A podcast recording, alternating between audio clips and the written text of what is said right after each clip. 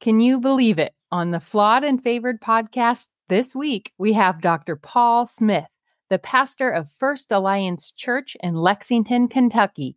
He's with us to remind us that the kingdom of God is beautiful and diverse.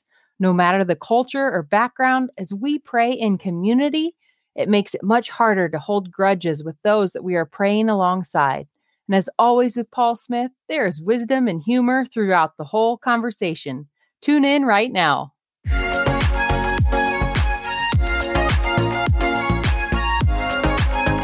Welcome to the Flawed and Favored podcast. Join our favorite journey team and guests as we share stories, insights, and wisdom on how to work through and find hope in the challenging moments of everyday life. Welcome to the Flawed and Favored podcast. Oh, this is Angie and Farron here, and we have Paul Smith, Dr. Paul Smith, Reverend Pastor, everything. Paul Smith, the pastor of First Alliance Church of Lexington, Kentucky.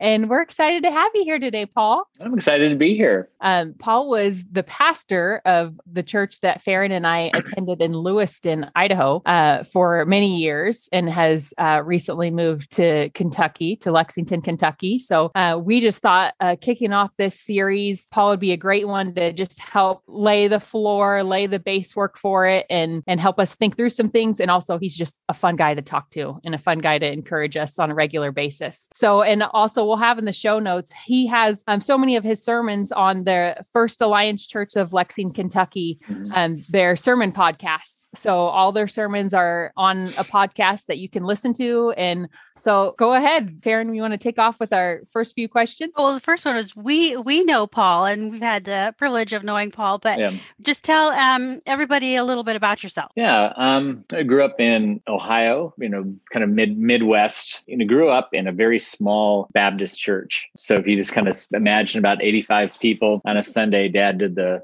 singing and the hymns were up on the the numbers were up there so hmm. one microphone and so that's kind of the context since i know this is kind of faith and life and culture yeah. that's my culture that i grew up in uh, farming community the gm plant closed down and so it was kind of, it was the it would be the inspiration for the majority of Bruce Springsteen songs during that era. So um, 19 so take that switch and then at 19 feel a call to ministry and go to school in uh, georgia. So that's the first significant cultural change from the rust belt to somewhat of the south where are the kind of the white pillared churches, the first, second, third, all the way to the 17th Baptist church on every every corner. and that so that's a significant change, a significant um, not so much theological change, but cultural change, and not knowing it then, but how much culture does affect our theological thought and our theological lives and how we live. Uh, from there, sight unseen, went to uh, Anchorage, Alaska. Um, that was once again now a very different culture. This is my first exposure to, um, surprisingly, uh, this would be the Aleut, the Aleut um, culture so Farron, you may, may, know that. And then also the Asian culture was part of, and then then you have again Anchorage, you have Texas because of the oil. So you have, uh, so I had Texas businessmen, with their Baptist culture. And then I had kind of the Asian, the church I was pastoring at the time, kind of the Asian and the Aleut. So it was this blending of multiple cultures that were coming into the church and pastoring an alliance church. That's our, you'll have that a lot. You'll have this blending, this big umbrella of backgrounds of people coming under the umbrella of the mission of all of Jesus for all of the world. And so that is a tremendous experience, but has its own challenges of bringing them together and unifying them around the common cause. Thank, thankfully, Jesus can do that. From there down to Seattle, that's where I met my wife, Heather. And then um, her dad said, no job, no wedding. Lewiston was the only church hiring. So I was like, I love Idaho. So, um, and we were there, we were there 19 years. And then once again, another culture, more of a cowboy, inland Northwest culture. I came there with khakis and penny loafers that we need to adjust here a little bit it. And uh, so, yeah, and we know, that that once again another unique cultural experience. Mm-hmm. You know, mm-hmm. um, right next to the Nez Nez Perce area of Idaho, and then also right next to Washington. And so, so I think that's uh, looking back, I never would have scripted my life that way of having so many different cultures kind of intersect with faith and what that brings to the conversation. But and now, and you know, two and a half years in Lexington, it's not north north and it's not mm-hmm. south south Mm-hmm. In fact, yeah. many of the roads in Louisville were uh, during the Civil War and similar in Lexington were on either side. You know, so you had Union and Confederate, and that's part of the conversation here. That wasn't part of mm-hmm. Idaho. Right. Now that's part of the conversation that I'm now pastoring in. So um, once again, so I've got to put my missionary glasses on. I've got to learn the culture because ministry and life is so uh, contextual that mm-hmm. and I that we think everybody sees it the way we do. Right. We don't. Mm-hmm. I mean, mm-hmm. they don't.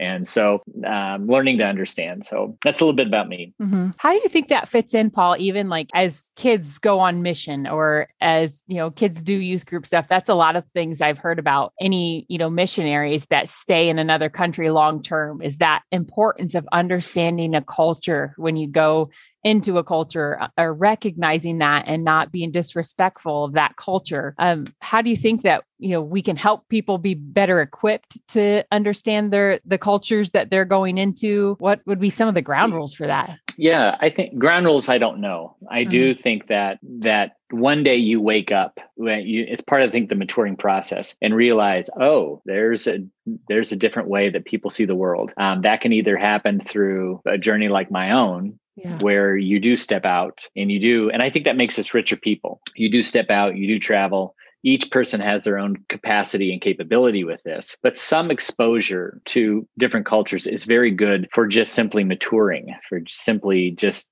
um, being self aware, makes us richer as people. Now, um, I think there's great access today with technology. It's not the same as experiencing the sights, the sounds, the smells, sitting around a dinner table and having with other cultures, but you, you we can learn how the world's different. I mean, I'm on Zoom calls with uh, missionaries from in Georgia and Bosnia, and I'm learning like, wow, their their experience. When yeah. I feel bad about my my COVID experience, oh my word, um, mm-hmm. they haven't seen the sunlight for three weeks. Some of them, oh, yeah. so that puts things in perspective. Yeah. And, and remember, the cultures are God's gifts to us, and everything God and He didn't. He could have made us all the same, but He chose to make He chose to make us different. And and the more we can receive this gift and experience this gift, the better the you know i think we had did a highlighter He's been oh my dog's been eating a highlighter so and once again as you can tell the wife's not home. So but enough said enough said on that. Yeah. hopefully hopefully we're not buying new furniture. Yeah. it's okay. So all right. That's good that's all i have so that answers. So we are curious about what what's life been like this past year pastoring a church through the pandemic. A good question. Um, I think if you ask any pastor, and I believe I've had this question a couple times, and and I've asked this question, and it's the hardest thing I've ever done. You know, it really is. I think it's the first time in striking a balance is not a win. Normally, you have diverse and divergent opinions on subjects, and you can find a common middle ground to lead people forward. But I think if you take the combination of high fear, you know, not just fear, and we all have a degree of fear, but now there's something that's threatening life. That just amplified everything. And so everything from and it all hit at the same time. Uh, mm. you know, we I had uh, pretty spirited conversations regarding the government's role in church. You know, it was mm. many churches got shut down or refused to shut down. Mask, no mask. You know, social distancing, and uh, you have that, and then we hit got the hit the race the race issues at the, that time and then you got the elections. I never like election years but if yeah. you take all those things and then the one time it was just like i don't think anybody was just knocked it out of the park. It really was the first time it was kind of like just survive. 25% of the churches barna says won't. Mm-hmm. and so they just won't. And so if you were in a very difficult if you were in a thin financial place or if you were carrying a lot of debt or you didn't make the adjustment. So the, I think there will be a, a, significant pruning of the American church. So I'm going to choose to stay positive for the sake of more fruit. I think we're going to lose the mushy middle that was that was there. Virtual, I think, is is here to stay in yeah. some degree. Mm-hmm. Yet we need relationships more so than ever. I think we saw that the gathering of the church can stop in a moment and we need to be able to yeah. not a plan B, but a like a second option that is continuing to lead people to discipleship. What are the inside things of like the virtual piece? Um, you have to take it seriously. You have to now. There's a whole like before you had just a Sunday to think out and those people, and now you've got that, and then you've also have like when we were doing virtual, you had to preach on Thursday, mm-hmm. and so because of what was needed, you had to be preaching on Thursday for some reason because because uh, oh we couldn't all come into the building at the same time, only a certain amount. Of so um, and then how do we? A lot of the conversation is how do we make the virtual experience not one where we just get by, but where we're actually authentically helping people grow in their faith, mm-hmm. to where we're equipping them to you know to keep growing in Christ likeness. I think it's started a lot of really great conversations. I think the future of the big, massive building is up for grabs. I mean, we've we've spent millions to reach thousands. With you can spend thousands on technology to possibly reach millions. So pastors who used to love to preach to the big room, that's not happening. So um, I've surprisingly, I had a conversation with the pastor. He says he's seriously considering uh, selling his facility that seats 3,500 and rather than one building, he's getting 12 smaller buildings that seat 350. So, I mean, that's a massive shift. Yeah. A massive Huge. shift. He says, because intimacy and options, you know, people want, I mean, think about it. You're listening to my, I mean, that didn't happen 10 mm-hmm. years ago. Maybe, right. maybe for just a few for the Charles Stanleys, but now yeah. every, that's for everybody. Yeah. Um, but it's the hardest, but it's, but I do think that it has also propelled needed changes for the church, changes that were processed possibly slow in bringing about some changes now got accelerated because we can't just keep doing what we've what we've been doing. We can't take it for granted. Um, so that's that's it. Mm-hmm. Been hard, but I I know it'll be good. How how has your family done through this, especially your teens? You know, we got a dog that helped. There's a lot of COVID, dogs. yeah. COVID dogs. And, it's like they uh, say, blizzard babies. Everybody has yeah, COVID exactly, dogs. exactly. Yeah. So COVID dog. It's COVID dog. Um, you know, it's been. I think they they're they're resilient. Um, I'm very I'm very glad that uh, I my my hope is that we don't think that this is, you know, we need connection. And maybe they have just the ability to have meaningful connection virtually. I don't have that much capacity. I mean, this is, I've had to grow in my capacity to have meaningful virtual connection. Um, three is good, but I've had tried to have meetings when it's 15 people and that's just not mm-hmm. we were created for more I I'm able to overhear what their life is like, and I have you know my son is talking talking to his friend in Michigan. He's talking to his friend in Idaho. Um, Elliot's talking to a friend in Georgia. Talking to so they keep up that connection, and I just wonder if that younger generation has the ability to have more meaning virtually in a way we never did. But the flip side is I hope they don't have aren't deer in the headlights when they sit around a dinner table. And that they can actually flip that switch and yeah. you know succeed in a job interview you know it's across the table. So uh, so mm. but they're but they're doing fine. They've there is a sense of initially we had the sense of sadness because things were there they weren't going to football games. Some some plays that we were hoping yeah. for for Elliot got canceled. Oh, some yeah. trips got mm-hmm. canceled. So where's that? There was that sadness. There was that mourning, but now it's kind of okay. We've we're on the other side of it. And those things are huge. Yeah, just, yeah, yeah. I, I and you there. do have to have that sadness. I went through a I went through a time of just deep sadness. Of the yeah. church, we had plans and we had to scrap them all, and Mm-hmm. You know, we were we had grown to a very significant number and excitement, and um, you know, in two and a half years at the church, and it just it just stopped. And so you're just like, mm-hmm. wow, that's a bummer. Mm-hmm. And um, so, and I think they had the same same thing, but it's it's it's good. Pro- probably a lot like yours. We just but. um finished a marriage series. And so I'm just mm-hmm. curious with everything that's been going on, and we talked about this in our last episode, but how has your wife, who we love, admire, respect, by the way, oh, and miss, woman. yes, gorgeous um, woman, yes. How I has agree. she how how has she encouraged you through this season? Like, what are the things that she's done to encourage you while you're leading? You know, I think she keeps me from pouting. I get pouty. And, That's uh, good. How'd she do that? yeah, you just well, you know, she has this. She has this one phrase that, in a back, is truthful, and yet in a backhanded, not in a backhanded way. It's not the right way, but in a kind of a sidebar, you know, side angle. Yeah. She goes, you know, no one wants to be you.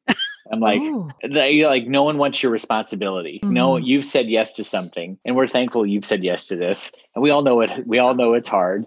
like yeah, you're right. You're right. So, uh-huh. no one wants to be you because no one wants to say yes to what you've said yes to because you've said uh-huh. yes to uh-huh. something that's very, very, very, very hard. And In a roundabout way, it's it's true. Mm-hmm. Um, yeah. You know, are you uh, writing that down too, Farron? Yeah.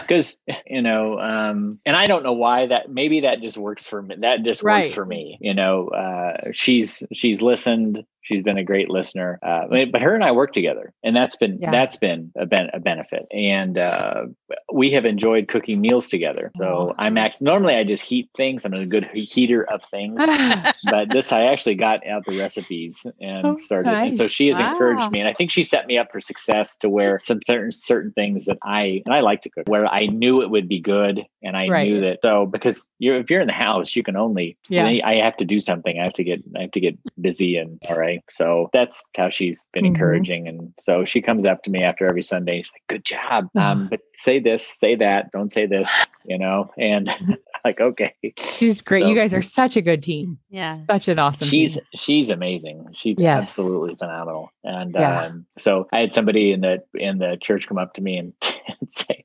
we like you now we love your wife but Uh-huh. we, we really and i'm like i totally get it i totally get it i'm like i'm fine with that i'm fine with that but i think she's been you know the best thing you can do for a spouse is keep yourself growing you know keep your because your growth overflows into to them um and so we're, we're committed to, to do that so Love it.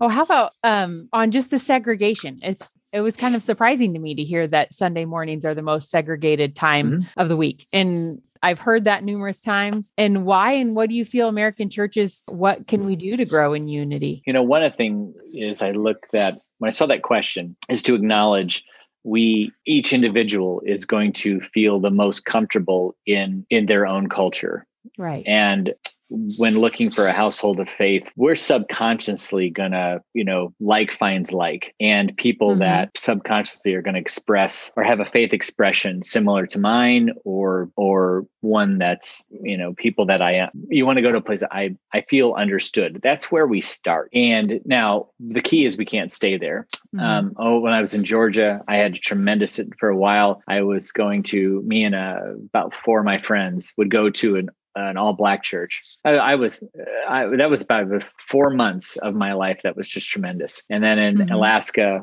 I got exposed to the you know to the Aleut culture, and that was just just awesome. You know, I think one of the things is it's realizing that if we can experience the faith expression of a different culture we're better for it. Mhm. we're we're better we're better people for it. I think that another key is what our theology has to stay centered on christ I mean, once you look at Christ, I mean, the people that he gathered around him, you know, Matthew had sold out to the Romans, Simon the Zealot, you know, he was the Zealot because he was to overthrow the Romans. You have two massively political difference there, um, personality differences. You had, I mean, they were all held together around the person of Jesus. So I think going forward, just keeping it very Christo Christocentric and allowing for the expressions of that and the worship of Jesus to be allowed and celebrated and appreciated. So now let's get more specific. More specific would be it is really hard to hold a grudge and to not relationally connect with people who I'm I'm praying with. I've I have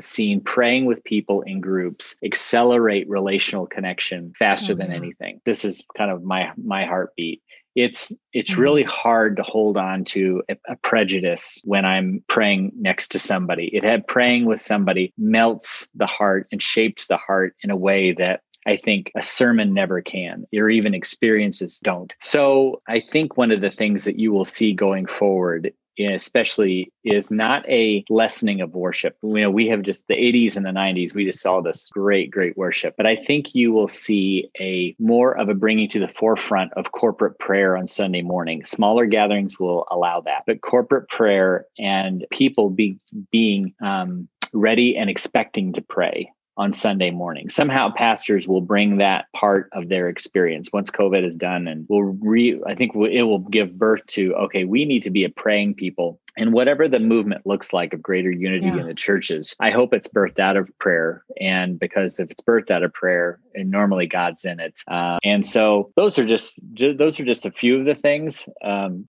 I am seeing a resurgence in prayer in in a lot of the younger generations. I look at Elliot's generation and on Sunday morning they pray. I mean, they pray and they they're freed up to pray in a way that I've I've I've never seen. So um That yeah. might answer kind of this question I'm thinking of. What are you most excited about seeing in this next generation? You know, one of the things is I think things that that we wrestled with, and this will go back to the to the to the segregation question, and, and also, and so when I grew up, I grew up in a culture where if there was a, a mixed a mixed couple, a white and a black mm-hmm. married, it was that was scandalous, and I'm just going to put it right out mm-hmm. there. It's not. Yeah. It's not anymore. Right. I mean, I've it's it's just not, and I think I'm like that's a good thing. I'm glad we've progressed that way. And mm-hmm. that's and that was good. So I get I, that's so I think there are things that we even and I'm 48, so I'm still pretty young that that we had that they are not going to have. So I think they're going to have a richer relational experience. Do we have ways to go? Yes, we do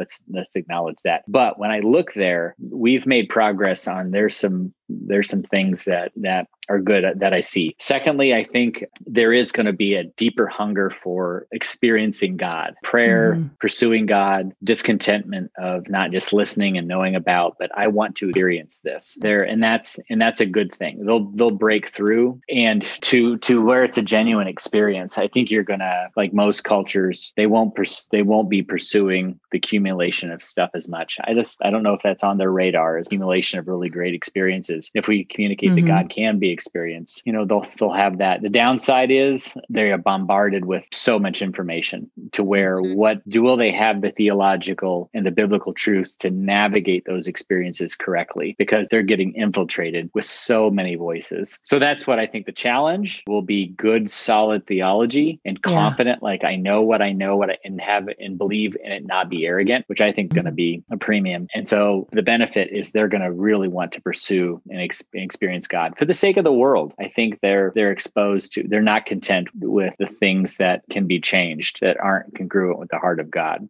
So what would be any other things that you think would be good to add on this conversation or you thought you think is helpful for people to know or think about? Yeah, I think one of the things is you mentioned the the younger generation, absolutely. But I'm an Xer and I'm kind of uh, the millennials up and coming, and then the boomers. You know, and I I one of the conversation is how do how do boomers still invest mm. because they yeah. can, and uh, their struggle is for the longest time we grew up being told, you know, everything we're doing is good. And now mm-hmm. we're told everything we did was wrong. So, and now, now we got told that we were positive and so they are really having an identity crisis like their mm-hmm. world flipped shifted and i've had several conversations like did everything we do was bad yeah we didn't do everything perfect but was right. it all bad does it mm-hmm. all need to be thrown out and i i've landed like this to where you know okay take conservative and progressive um, i want to conserve some things that want need to be conserved i want to preserve them and then mm-hmm. i want i don't know one boomer white boomer who does not want to progress i don't know one they mm-hmm. know culture has to progress but but who gets to determine what that proper progression is and i mm-hmm. think that's really what their their struggle is they know the world needs to change and they want it to change. Who's the voice that determines what that is? And um, and so that's where I've kind of I've I've landed is okay, let's conserve what God in God's eyes we look and yeah that matches God's heart and let's progress towards culture and church and world that matches God's heart. So I think we land in it's either or, but that going back to the boomer that they're not all about conserving. They're not they've mm-hmm. not dug in, but they are about like who gets to determine and let's what progress is in, in going forward, everything from the church to government to into individual lives. And so they are some of my best times here at at Lexington has been when generations sit around the table and they they talk about issues together. And millennials are listening and boomers are listening and Xers are listening. Mm-hmm. So we're like, oh, because we started this conversation about different cultures. And I would say you don't have to go across the world to experience a different culture. You probably just could experience a very different different yeah, culture is a true. different lens. I mean, a 65, a 75 year old has a very different lens than a 25 year old. Now the key of that is your heart. Either of them, if the if the older gets hard and the younger is arrogant, it doesn't work. Well, which one we, we need both. We need the optimism of a 25 year old. We need the wisdom and the experience of the 75 year old for the church going going mm-hmm. forward. So um, I think it's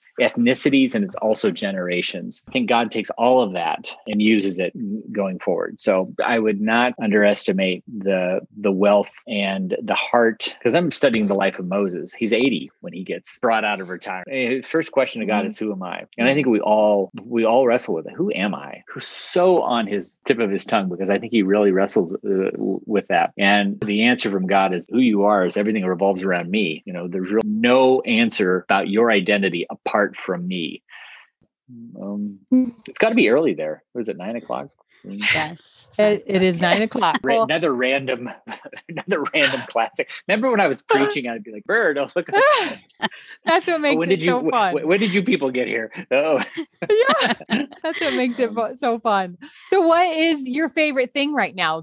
I love watching my my uh, kids grow up. I mean, they're becoming both of them are becoming young adults, and seeing seeing that um, happen. Um, I am getting extended time with my wife. That's a that's a lot of fun. I think one of the things I'm enjoying to do. My son is he's on the golf team, and nice. uh, so he we'll jump in the cart together, and he'll drive Oh, the cart. neat. But I am teaching my daughter how to drive. She has her permit. Oh. We've had some experiences. You know, right is go, left is stop. Yeah. We use one foot at a time. we stay off sidewalks at all times. Those are not an option ever. So, uh, but no, she's but driving in Lexington is different than than uh, driving Yeah. in Lewiston. I know that may shock you, but it's uh, a bigger area. It's Uh-huh. bigger area, faster. Yes. But she's Mhm. she's Uh-huh. done she's done very very well, and all that Mhm. you know contribute all that to their mother's influence. Oh, So, how well they're doing. well, thank you so much, Nice. Paul, for being on and sharing your wisdom with oh, us. And no problem. and just to see you again is always Yeah. fun. It's been great. Uh, Thank you. So I hope this was encouraging and keep up the good work. We're rooting for you. I'm a big fan. So, uh, you know, Thank and you. so once you guys reach a million subscribers and we celebrate, Yes. I'll say, I remember when. That's all for our show today, but thank you for joining us. Please don't forget to click subscribe and follow the Flawed and Favored podcast. And if you can give us a positive review and share us with your friends, we would love to get the word out to others. We hope you go out today knowing you may be flawed, but you are still favored. We are also so thankful to our podcast partners who help us bring these messages to you. And if you want information about becoming a partner and sharing your products and services with our listeners, email us at info at favoredjourney.com.